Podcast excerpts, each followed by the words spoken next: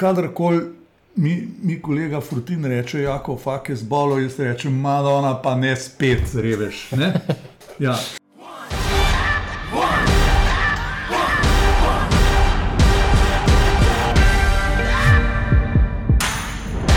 Lepo pozdravljeni v novi epizodi podcasta Proteini.si. Danes smo se odločili, da bomo obravnavali temo, ki je v teh hladnejših jesenskih dneh zanimiva za vse športnike, naj si bodo rekreativci ali profesionalci. Gre namreč za vpliv fizičnih aktivnosti, kot je ukvarjanje s športom, seveda, na naš imunski sistem. Povedano poenostavljeno, vsi, ki se ukvarjamo s športom, se v teh uh, hladnejših dneh trudimo, kako ne zboleti. Vsaka bolezen za športnika pomeni vsaj tri tedensko vrnitev glede njegovih športnih rezultatov. Za tiste, ki se pa ukvarjajo z, z zimskimi športi, pa lahko kaj hitro pomeni, da spustijo kako zelo pomembno tekmo v svoji sezoni. V izjemno veliko veselje mi je, da danes v naši družbi predstavim dva človeka, ki sta verjetno, kar se te tematike tiče, najbolj zanimiva, najbolj poklicana, da o njej kaj povesta. Torej, na prvem mestu uh, večkratni svetovni prvak in dobitnik olimpijskih medalj Jakov Fak. Seveda, nažalost, znan tudi po tem, da je marsikdaj zbolel in za, za, uh, zamudil kako tekmo zaradi te bolezni. In na drugi strani uh, dr. Andrej Stare, torej zdravnik medicine po poklicu ne, in pa uh, športni komentator pa seveda tudi z kar lepo zgodovino ukvarjanja z uh, medicino športa, bi se temu rekli. Bil si pri Olimpiji, pa še pri kakem klubu, pri nogometni reprezentanci Slovenije smo prej govorili. Ne? Ja, seveda. Uh, moja karijera je kar dolga. Predvsem sem se v zadnjih letih usmeril v zdraviliško zdravljenje in trenutno delam kot uh, uh, direktor zdravilišča Life Class v Portorožu, ki je tudi referenčni center za naš olimpijski komitej. Upam, da ne boš nikoli tja prišel zaradi tega, ker bo zdrav. Tako, ja, Šport pa je seveda del mojega življenja. Eh, na televiziji delam že 45 let, čeprav zgledam super, ne absolutno. Star. Eh, no, eh, seveda pa sem se ukvarjal tudi z problemom imunologije, kaj je to imu, imunski sistem, ne? ker to je zelo, ena zelo zapletena stvar in seveda razložiti zapleteno stvar na en tak človeški, enostaven način tudi ni tako enostavno. No, pa ko si, si že sam skoraj postavil vprašanje, pa gremo k prvi točki. Ne? Kaj pravzaprav je to imunski, imunski sistem pri človeku? Imunski sistem je eden dveh sistemov, ki neko maso uh, delajo živo. To je sistem obrambe, poleg eh, hormonskega sistema. In imunski sistem kot sistem obrambe je izjemno pomemben, predvsem zato, ker brani organizem pred vsemi eh, tistimi agenci, ki prihajajo eh, od zunaj in tudi od znotraj, ne? predvsem pa od zunaj. Eh, to so virusi, bakterije, glivice in druge snovi, ki potencialno lahko kvarijo normalno delovanje človeškega telesa. Ko pride recimo en virus, ne, recimo COVID ali kaj takšnega, ga takoj napadajo monociti oziroma makrofagi in ga poskušajo najprej ga požrejo, potem ga pa poskušajo razgraditi. Samo citoplazmo, se pravi, samo eh, tisti milje, v katerem pač počivajo te celični organizmi, je zelo enostavno razgraditi. Ko gre pa za jedro, za DNA, se pravi deoksiribonukleinsko kislino, pa je to zelo nevarno in zelo težek proces. To je isto kot recimo razstrupljevanje telesa od alkohola, ki je zelo kratka eh, formula C2H5OH, ampak ga organizem izjemno težko razgradi. In seveda glavni problem današnjih imunologov je razložiti, kako deluje ta notranja, notranje življenje celice na zunanji izvencelični sistem. In kako organizem eh, proizvaja snovi, ki nekako te obvarujejo pred nevarnostmi eh, teh upadov eh, virusov, bakterij, glivic in tako naprej v človeško telo. Imunski sistem deluje na več različnih načinov, pomembni so seveda tu predvsem eh, sinteza eh, specifičnih proteinov, teh eh, imunskih teles, ki preprečujejo, da bi recimo neki zunani agenci uh, poškodovali organizem ali ga celo uničili. -huh. Si razumel? Več ali manj. Eh, če rečemo čist generalno, šport kot tak, uh, velikokrat lahko slišimo, da krepi imunski sistem, seveda pa zelo resni treningi, takrat, ko je telo zelo, zelo obremenjeno, Eh, tudi izčrpava telo ne? in po tej logiki deluje ravno obratno. Kako je s tem, Andrej? Ja, ko smo se pripravljali na tole oddajo, sem povedal, da se tudi sama moč recimo, imunskega sistema spremenja z leti. Spreminja se z hormonskim sistemom, to je sistem mikroregulacije kemičnih reakcij, to so pač hormoni, ki skrbijo za te reakcije. Uh, povedal sem vam predtem, da v vsakem trenutku se v vsaki jedrni celici, ki je naša tovarna, uh, odvija 4,2 milijona kemičnih reakcij. V človeškem telesu pa je okrog 30 bilijonov celic. In imunski sistem mora skrbeti, da delujejo te celice v nekem ravnovesju. Uh. -huh. In ravno ko je to ravnovesje porušeno, potem pa pride do bolezni. In recimo ravno tisto, kar sem vam povedal, celica znotraj, pa celica, kaj gre ven iz, te, iz tega monocita, ki je požrl nek virus, to je pomembno. Ne? Imunologi so ugotovili, da je to ena snov, NFK beta, ki povzroča bolezni, unetja in tako naprej. In mi se moramo boriti, še dokler je ta strup v celici, da ga tam nekako inhibiramo, da mu preprečimo vpliv na naše zdravje. Odlično povedano. V redu, eh, samo mogoče, če čisto enostavno. Nekdo, ki sedi na kavču celo zimo ne, in pač ja. ne gre sploh ven, ali pa nekdo, ki vsak dan v mrazu preteče ali na smočeh ali brez smoči 10 km, kdo bi imel boljše možnosti, da ne zboli? Ja, to je, to je zdaj spet loterija. Uh, kakšen imunski sistem imaš, kaj si ja. sabo prinesel, kaj sta ti dala oče in mati v genih, kjer je to vse zapisano v DNA-ju kako boš reagiral. Eni so bolj občutljivi, eni so pa manj občutljivi na to. In recimo ljudje, ki so v kavču, ne bodo nikoli uh, zboleli, recimo zaradi mrazu. Eden, ki je pa non-stop uh, na mrazu, pa tudi ne bo zbolel, ker ima tako močen imunski sistem. Mi, mi dva smo rekreativna športnika, jaz, sem, jaz tečem, ti si uh, izjemen kolesar, Jako pa nam bo povedal, kako on skrbi, recimo, kako obdržati ta to imunski sistem, to obrambo na čim višjem nivoju? Uh, ja, iz, iz mojega primera bi, bi lahko rekel, da sem prvorazredni šolski primer uh, za marsikaterega zdravnika. In, uh, če, bi, če bi lahko povedal skrivnostni recept, kako ne zboleti, bi, bi bilo tudi za me uh, od zelo velike pomoči, ker mislim, da tokom svoje kariere sem marsikdaj spustil marsikatero pomembno tekmo uh, ali, pa, ali pa trening ne, in, in s tem zmanjšal uh, možnost uh, poseganja po vrhunskih rezultatih. Ampak uh, še vedno se spopadam s tem, ker uh, moja karijera še vedno traja in uh, ni enostavno, so pa nekako tiste osnovne stvari ne, od.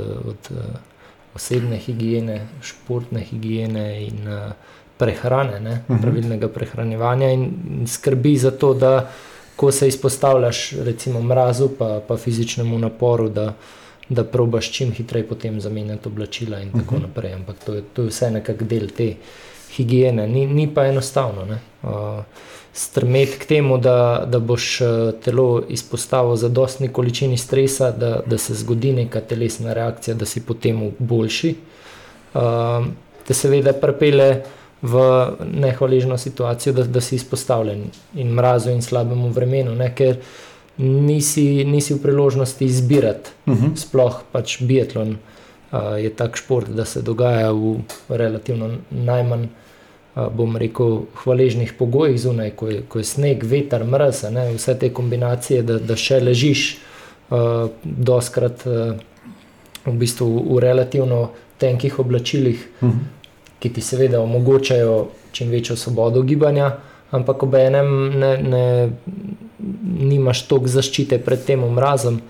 Uh, in enostavno si vedno izpostavljen nečemu. Ne? Vedno je določeno tveganje, da, uh, da tvoj imunski sistem ne bo uh, odreagiral tako, kot si sam želiš. Ja, prehrana, kot si rekel, je zelo pomembna. Kdaj se prehranjuješ, kako, kje snovi vnašaš v svoje telo, da nekako ojačaš ta imunski sistem. E, nikjer ne piše, da, da bi lahko samo hrana e, bila tista odločilna, ki bi e, tvoj imunski sistem ohranjala v neki kondiciji, e, da ne boš zbolel. A potem, ko v nemogočih razmerah ali pa v ekstremnih razmerah upravljaš svojo športno aktivnost, je pa zelo pomembno, seveda, kaj vnašaš in kdaj in v kakšni količini. Ne? Mnogi se ukvarjajo s tem, ali so dovolj uh, vitamini, ali uh, so dovolj koencimi, kot so cink, selen, magnezij, ne vem kaj, esencialne aminokisline, uh, proteini uh, in pa ostale snovi, recimo, ki so specifične za krepitev imunskega sistema. Tle so v prvi vrsti imunomodulatorji, uh, ki, ki se uporabljajo zelo omejeno predvsem američani, imajo uh, določene laboratorije, kjer se ukvarjajo z imunomodulatorji, pa z njihovimi uh, detoksifikanti, neuromodulatorji, multivitamini. Uh, ravno, ravno zaradi tega, ker uh, so se. Uh, usmerili na eno zelo zoprno bolezen, ne, ki je tudi na Gorenskem zelo pogosta, ker je tukaj največ uh, teh stvari, to je lajmska borelioza. Ne? In ko so poskušali imunski sistem ukrepiti, da ne bi ta borelija, Burgdorfer, kot se imenuje ta zoprna bakterija, pokvarila imunski sistem človeku, so uvedli te imunomodulatorje.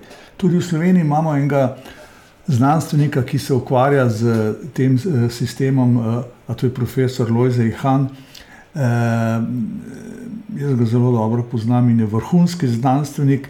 Je pa seveda, da vsa ta zdravila niso za vsakega človeka, da to ni vedno v preventivne namene, ampak da je včasno tudi v kurativne namene. Zdaj pa, kakšen imunski sistem imaš ti, Jakov? Meni si prej dejal, da, da si v, v mladosti nismo nobenih problemov, da zdaj pa Mečkan, uh, eh, se spremenja imunski sistem. Ne bom rekel, da peša, ampak se spremenja.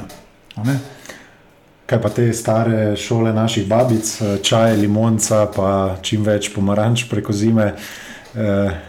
Agrumi so fantastični. C-vitamin, vemo, da je eden eh, najbolj uspešnih vitaminov, teh koencimov, ki jih uporabljamo v telesu, in predvsem je ta prednost C-vitamina, da ga lahko zaužiješ, kolikor hočeš. Ti ga samo premalo ne smeš zaužiti, na, na vzgor pa ni limita, na spod, če ga imaš premalo, nastopi skurbut. Ne? En, eno znano tako uh, babičino uh, pravilo in pravljica je, ko so uh, konkvistadori pluli iz Evrope v Južno Ameriko ne? in, in je nastopilo brez veterja in so ostali sred oceana so eni so dobili skorbut, pa so jim spadali vsi zobje, pa so potem tudi dobili druge težave in so pomrli, drugi pa ne. Zakaj? Edino živo bitje, ki proizvaja C-vitamin, veš, ne. podgana. In ker so jedli podgane, ki v črevesju sintetizirajo C-vitamin, niso imeli skorbuta in so bili toliko močnejši. Prav zanimivo. No. Ja, mogoče je jako videti.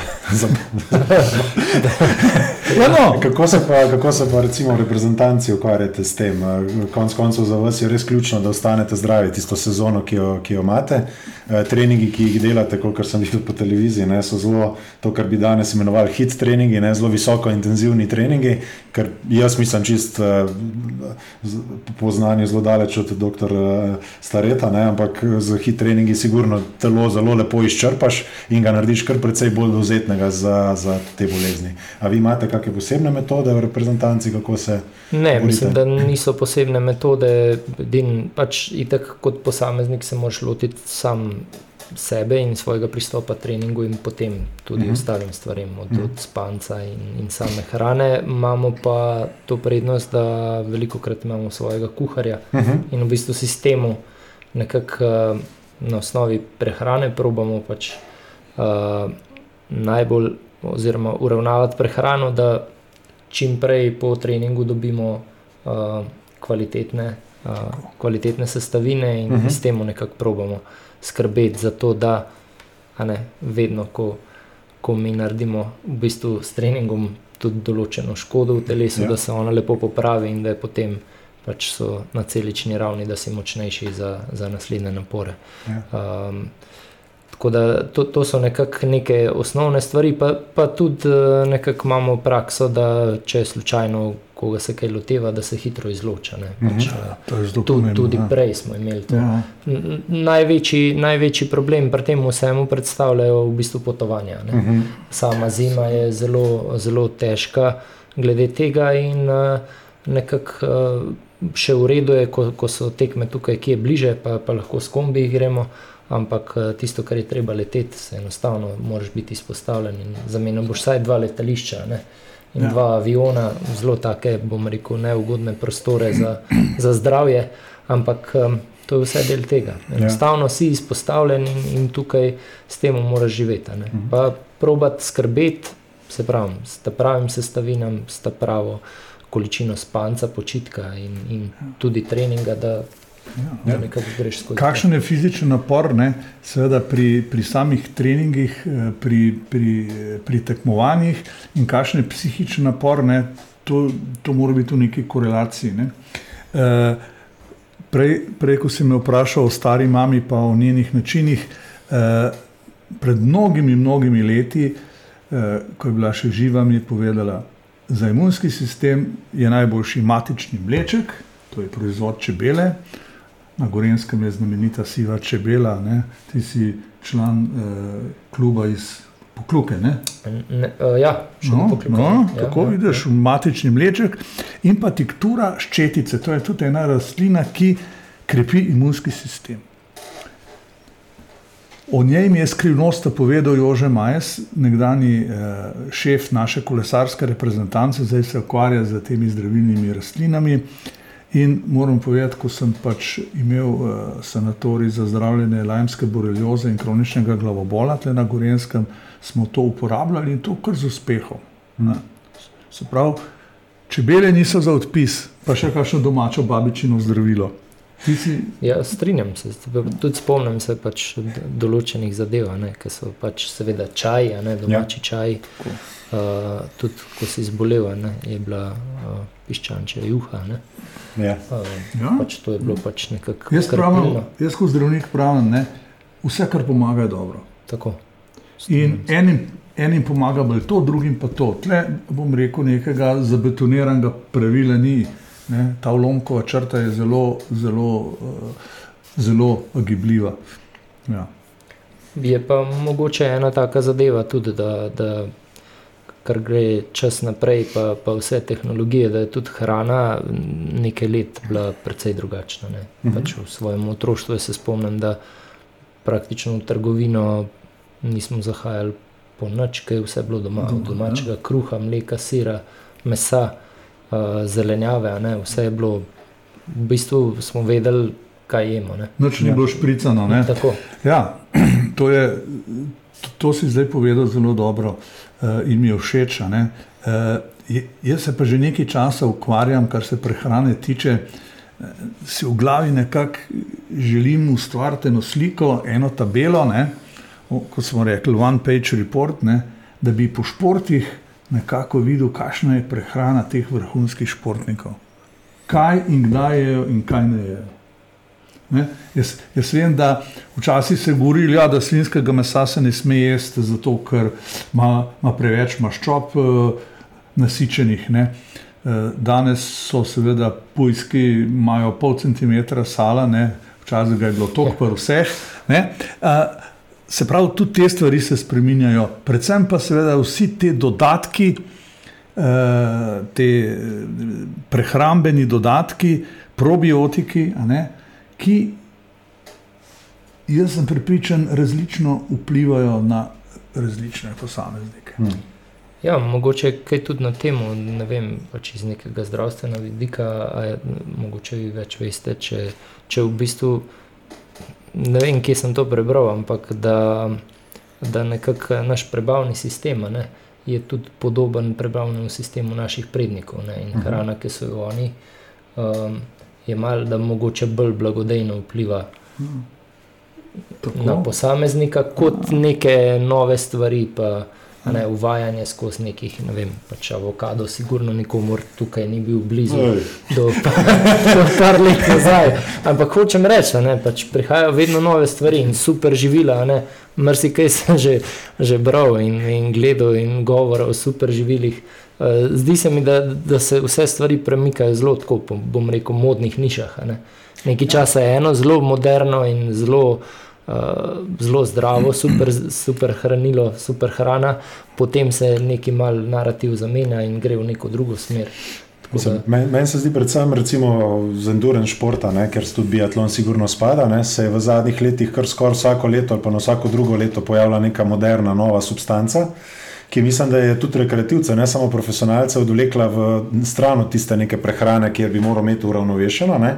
Recimo leto, dve nazaj so vsi govorili o ketonih, ne, pa smo vsi jemali ketone in mislili, kako nam to pomaga. Zdaj je to neko predoziranje z oglikovimi hidrati, ne, ker se jemlje res obskurne količine 100 plus gramov oglikovih hidratov na uro, ne, recimo kolesarjenja, ne, kar je spet za enega rekreativca zelo, zelo uh, lahko velik izziv. In ja, uh, vse to, kar si rekel, ima zelo velik smisla. Ne. Mi smo recimo na proteinih v lanskem letu dali na, na trg ta imunoizotonik, ne, ki sicer nima babičinih sestavin, kot je prej Andrej govoril, ne, ima pa poleg cinka, selena, ki je bil preomenjen, še glutamin in pa ameriški slamnik. Ne? Torej, spet vse sestavine, ki so zelo popularne tudi v farmaciji, kot neke sestavine, ki naj bi krepile imunski sistem, ravno zavedanjem, da ljudje, ki se ukvarjamo s športom po zimi, jasno potrebujemo nek dodaten boost, kako hočemo temu reči, ne? Eh, da naš imunski sistem ne podleže prvič, ko je napaden s strani, eh, s strani različnih virusov. Um, če gremo mečkano stran od prehrane, um, prvi znaki, ne, da je nekaj narobe s telesom. Pri vsakem športniku, tudi če je to rekreativc, pride do takrat, ko se zbudiš z bolečim grlom, največkrat, ne, do tiste dileme, ali porinem skozi in grem na trening in se delam, kot da nič ni, ali takoj obležim. Kako je recimo pri tebi, eh, Jako? Ja, seveda, odvisno od situacije. ne. No. Zdaj, enkrat, ko je sezona, je boleče grlo je najmanjša skrb. Uh -huh.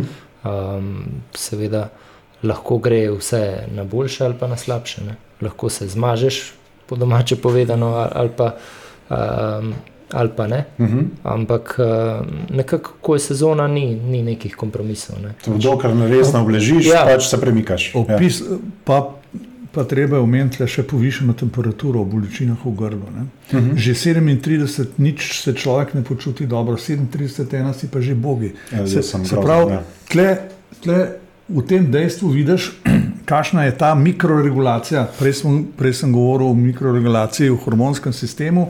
eh, Da, da je v bistvu eh, pri 37, si že bolan, ti to čutiš, vse simptome, pri 37, pri 36, 9, pa, pa si v redu. Ne?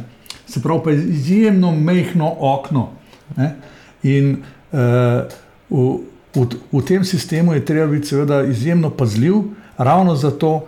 Jaz sem vedno športnikom, ki so se zatekali k meni, sem vedno rekel: eno je poškodba, drugo je pa bolezen. In poškodbo je treba pozdraviti do konca. Čim, čim greš ti eh, na, na, na 90%, si že sam si skopal jamo. Uh -huh. Večja možnost še ene poškodbe, in eh, tista je pa še hujša. Tako da, kar se tiče pa, pa bolezni, pa ni, bom rekel, nekega pravila, koliko časa ti potrebuješ, da boš prebolel neko rabdovirus, neko virozo ali pa neko bakterijsko vnetje, neko glivičen eh, problem ali kaj takšnega. Ampak, seveda, to je res individualno. Ne? Ne? Ene bolj prizadene, druge pa manj. To smo rekli že prej, eh, ko si dobro rekel, ne, eh, o, o prehrani, da, da se nekako preslika tisto, kar so tvoji predniki imeli na te, to je ta dednost. To je po mojem ta dednostni faktor, ki ni zanemrljiv in pa leta, koliko si star. a ne.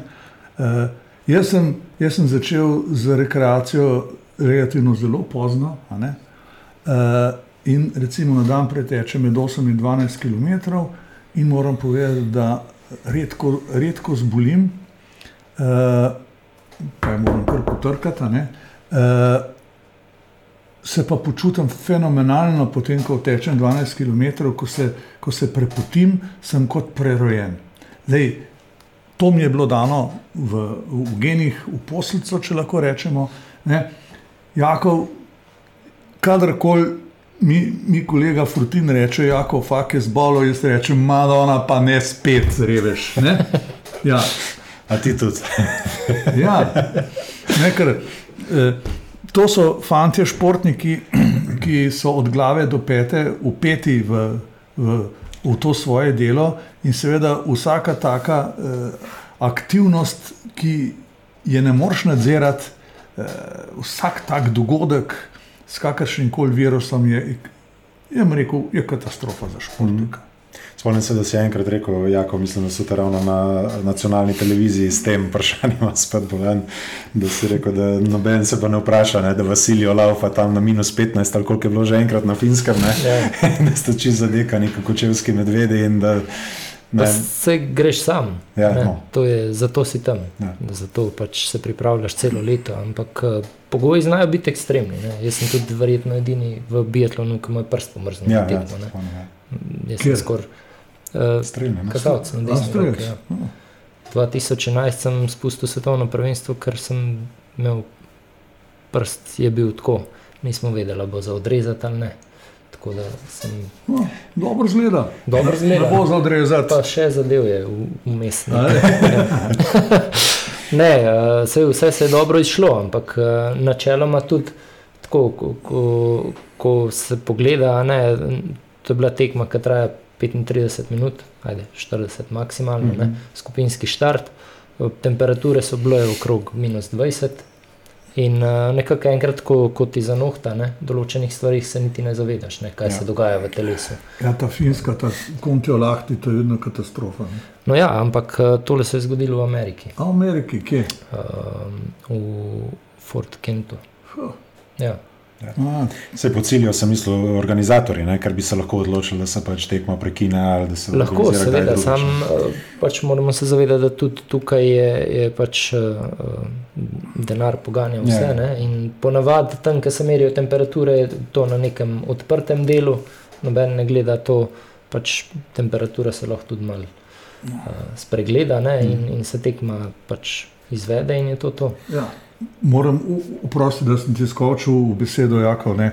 Eh, izrazito protestiram proti temu, da, eh, da prireditelji ali zveza, mednarodna ali lokalni prireditelj eh, izvaja, bom rekel, tekmo v polregularnih pogojih na račun zdravja športnikov. Proti temu pa jaz protestiram. In to tudi povem javno, ker mi ni sram in mi ni narodno povedati, da je treba vedno stopiti na stran športnika, na njegovo zdravje, potem pa šele na marketing, na, na denar in pa na bančni račun. Se strinjam s tem, popolnoma, ampak recimo tudi zadnji primer so bile olimpijske igre zdaj v, v Pekingu, ki so skupinski štart, vedeli se, da, da bodo temperature zelo nizke, ne? po noči je bilo celo minus 30. Jaz ne vem, če se ljudje zavedajo, ko v olimpijski vasi, ko prideš ven iz zaprtega prostora, pa se ti trepalnice v eni sekundi zalepijo. Ne? Uh, v kakšnih temperaturah govorimo. In, in to, če ne, se pravi, tam, kjer ni bilo vetra, ne, tam na progi, ki je, ki je še veter prisoten, ne, ali pa v samem smuku, ko, ko temperature, a ne, k, recimo, ne, ta wind chill faktor, ki noben tudi ne upošteva na minus 20, pri hitrosti od 60 ali 70 km/h v smuku, ne, so to, to, to take temperature, da marsikateri material ne zdrži. Pa imeli smo vse, pač od opreme, od uh, proizvajalci so se res potrudili, imeli smo grete rokavice, ne? ampak tudi samo baterijo in samim grelcem v rokavici, na, ko je temperatura nižja od minus 20, to sploh ne čutiš, da kaj greje. Ne? Tako da ni, ni neke obrambe in enostavno stvari se speljejo uh, za račun tega dogodka. Ne? In, uh, pač ja. določeni športniki se počutijo bolj. Pač, če ja. pa imaš recimo, te motne oziroma nedoslednosti v imunskem sistemu, na katere ti nimaš eh, stotnega vpliva, pa lahko potem v takih ekstremnih razmerah prenese bolezen.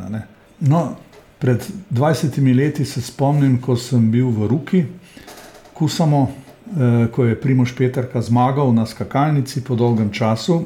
In sva stala, čakala sva na unilateral za, za, za našo nacionalno televizijo. Bilo je 32 minusa, piho pa je veter in mi je domačin napovedal, da je pri takšnem vetru to minus 50.